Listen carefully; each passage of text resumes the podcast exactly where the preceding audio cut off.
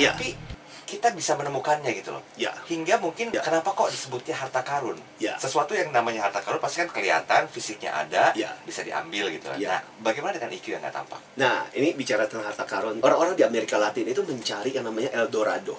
Itu adalah tempat konon katanya berisi harta karun banyak banget. If you can find El Dorado, lu bakal menjadi orang yang sangat-sangat kaya raya. Hmm. Itu mitosnya. Tapi belakangan ini ada komentar yang menarik. Twist yang menarik bahwa sebenarnya kamu tidak perlu mencari El Dorado itu ke mana-mana, masuk ke hutan belantara, Mhm. atau mencari ke mana pun. Mhm. El Dorado itu sebenarnya ada di mana? Ada di dalam diri kita sendiri. Di situlah terdapat harta karun yang paling luar biasa yang sebenarnya kalau kita bisa memanfaatkan Mhm. harta karun itu akan menjadi sesuatu yang dahsyat yang membuat kita sukses yang membuat kita menghasilkan jauh lebih banyak daripada emas-emas yang ada di El Dorado itu. Kemudian ini menarik, harta karun itu bisa kita ringkas yang satu kata sebenarnya. Namanya adalah emosi. Menemukan sesuatu yang amat berharga itu harus ditelusuri sedini mungkin. Harus ada bentuk introspeksi diri. Seringkali gini, kita nggak bisa menyuruh orang lain untuk berubah. Itu kan di luar kendali kita. Ya. Kecuali yang bisa kita lakukan adalah kasih feedback, kasih tahu sama dia. Soal orang itu mau berubah atau nggak berubah, itu kan urusan dia. Artinya apa? Belakangan itu data demi data kemudian menunjukkan bahwa ini sesuatu yang serius, sesuatu yang sayang banget kalau kita bisa mengoptimalkan itu akan berguna. Oke. Di rumah kita bisa mempraktekkan kecerdasan emosional. Di sekolah apalagi, ternyata anak-anak yang cerdas emosinya, Ah. prestasi belajarnya juga lebih bagus loh. Apalagi di tempat kerja. Saya pernah baca satu narasi Ya. itu tentang Six Second. Nah sebetulnya ada hubungan nggak sih? Kak? Apakah mungkin Six Second ini hanya sebuah lembaga riset kah? Ya. Atau apa sih sejatinya? Sejak tahun 95 ketika Daniel Goleman menulis buku judulnya adalah kecerdasan emosional kenapa lebih penting daripada IQ. Daniel Goleman sendiri menulis buku sebenarnya terinspirasi oleh sebuah sekolah yang sebenarnya jauh-jauh sebelumnya dibangun. Salah satu yang membangunnya adalah pendiri-pendiri Six Second ini. Oh. Jadi yang menarik di sekolah ini Daniel Goleman pertama kali dia kan masih cuma seorang wartawan yang menulis tentang hal psikologi. Mm-mm. sekolahnya kok menarik. Jadi ketika masuk, siswa-siswa bu- bukan ditanya, apa kabar? Jadi pertanyaan buat anak-anak adalah, Hi kids, how do you feel today? Gimana perasaanmu hari ini? Sekolah ini mulai mengajarkan tentang pentingnya perasaan itu dan bagaimana mereka melatih kepada anak-anak siswa ini. Dan itu yang kemudian membuat salah satunya Daniel Goleman tertarik. Dan di situlah riset demi riset dilakukan. Makanya kemudian muncul tahun 95 yang namanya kecerdasan emosional kenapa lebih penting daripada IQ. IQ. Six Second sendiri berkembang menjadi sebuah lembaga kayak LSM di seluruh dunia ini intinya cuma satu bagaimana mengedukasi membuat orang sadar bahwa yang namanya kecerdasan emosional itu ternyata penting di Hmm. tiga tempat Oke. home Mhm. di rumah school di sekolah dan yang ketiga adalah at work di Hmm. tempat kerja. EQ itu apa sih? Dari Six Second itu sendiri dia bilang begini. EQ itu kemampuan kita untuk menggabungkan, memblend antara kemampuan berpikir dan merasa untuk membuat sebuah keputusan. Contoh, pertanyaan yang paling sering kali muncul. Pak, ini tempat kerjaku seperti kayak begini, Pak. Menurut Bapak saya perlu tahan atau keluar, Pak? Pertanyaannya adalah tanyakan dulu faktanya. Kalau kamu keluar dari sini, apakah kamu akan dapat tempat yang lebih bagus atau tidak? Apakah tempat ini memang buruk? Apakah cuman kamu yang merasakan atau teman-temanmu juga merasakan? Yang kedua, rasamu kayak bagaimana? Apakah kamu merasa memang betul-betul nggak seret, merasa nggak nyaman dengan orang tertentu, ataukah sebenarnya memang perasaan itu bukan cuma sekedar perasaan, tapi memang faktanya seperti itu. Akhirnya aku memutuskan tempat ini bukan yang tempat yang paling nyaman, yang paling enak, tapi aku akan tetap stay karena berbagai alasan itu. Nah itu ketika kita dengan sadar mau keputusan itu, menurut Six Second kita punya EQ yang bagus. Oh, EQ itu hanya soal emosi, salah sebenarnya. Kecerdasan emosi kan ada dua unsur, cerdas sama emosi. Cerdas berarti ada aspek IQ dari emosinya sebenarnya. Ketika kita membuat keputusan apa pun, jangan cuma soal rasa-rasanya. Justru kamu nggak cerdas emosi dalam situasi itu. Karena kamu membiarkan emosi nggak terkendali.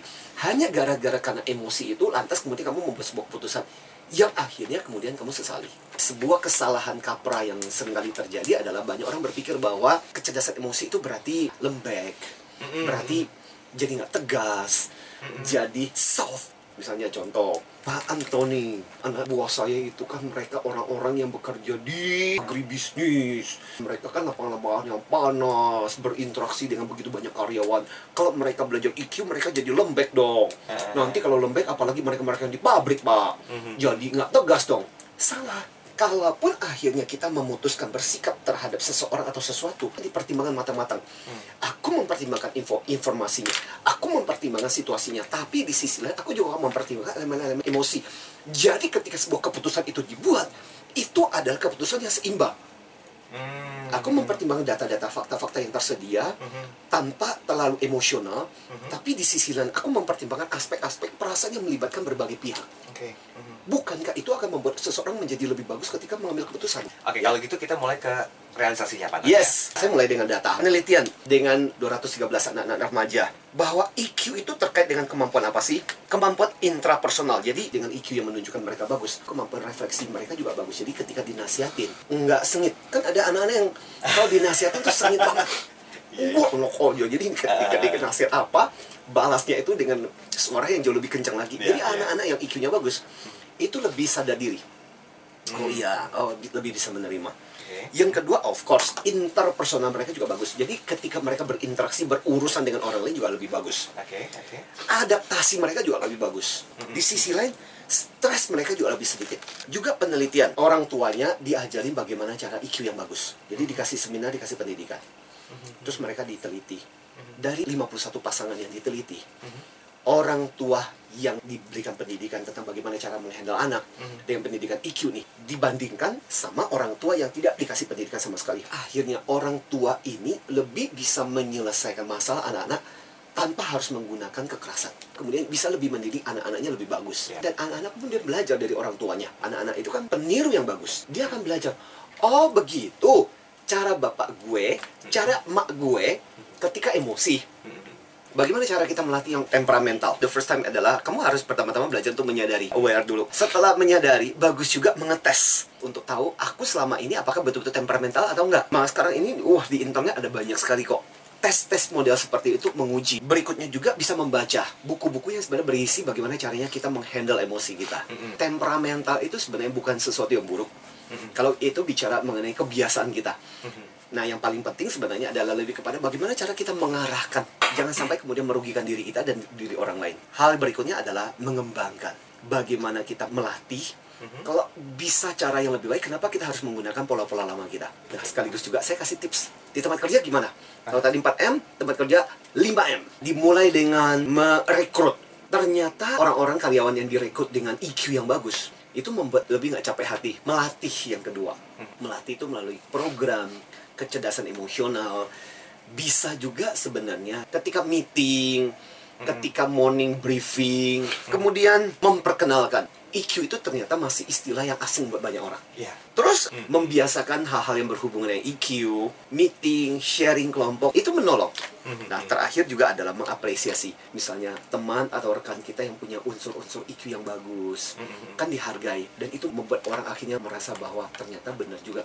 Ini adalah organisasi yang menghargai orang-orang yang punya EQ yang baik. Misalnya contoh dia mengambil inisiatif Mhm. untuk membantu help customer atau dengan inisiatif yang bagus berusaha untuk meredakan customer yang emosional itu kan sesuatu yang perlu diapresiasi. Nah hal itu kemudian menjadi teladan buat karyawan-karyawan di kantor bahwa ternyata kita adalah organisasi yang menghargai seperti itu. Nah ini beberapa tips yang sebenarnya bisa dipraktekkan untuk meningkatkan kecerdasan emosional. Oke. Kalau dihubungkan dengan tema kita The Hidden Treasure Hidden- for iya. Life Success. Ya, jadi pertama-tama menyadari. Semakin menyadari, semakin membuat kita agent lah. Mhm. Paling enggak ketika ada kesempatan untuk sharing, sharing dengan mereka. Mhm. Karena sekarang ini kalau kita perhatikan koran, mendengarkan berita, nonton di YouTube, hampir setiap kali kejadian peristiwa yang kita saksikan sekarang ini terutama di Indonesia banyak berurusan dengan soal-soal emosi. Orang ngamuk, orang kesel, orang jengkel, kerusuhan massa, ini itu dan sebagainya banyak berurusan dengan emosi yang terkendali. Obrolan kita dimulai dengan bukti statistik untuk mengatakan betapa pentingnya yang namanya IQ itu. Sampai kalimat yang sering kali dikatakan adalah IQ membuat kamu cuman berpengaruh 20%, 80% pengaruhnya karena faktor EQ bahwa kalau di rumah orang tua yang EQ-nya bagus, anaknya juga cenderung EQ-nya lebih bagus. Mhm. Di sekolah penelitian mengatakan begini, bahwa anak-anak itu sampai di scan otaknya loh dan kemudian mereka ditanya, "Kamu sekarang sedang merasakan apa?" "Oh, sekarang saya sedih." "Oh, sekarang saya marah." Nah, anak-anak yang bisa mengidentifikasi perasaannya dengan bagus, ternyata ketika diukur tingkat kematangannya, itu jauh lebih matang. Artinya apa? Berarti orang yang matang adalah orang yang sebenarnya mengerti tentang perasaan-perasaannya. Kadang-kadang jauh dan luput dari perhatian orang tua.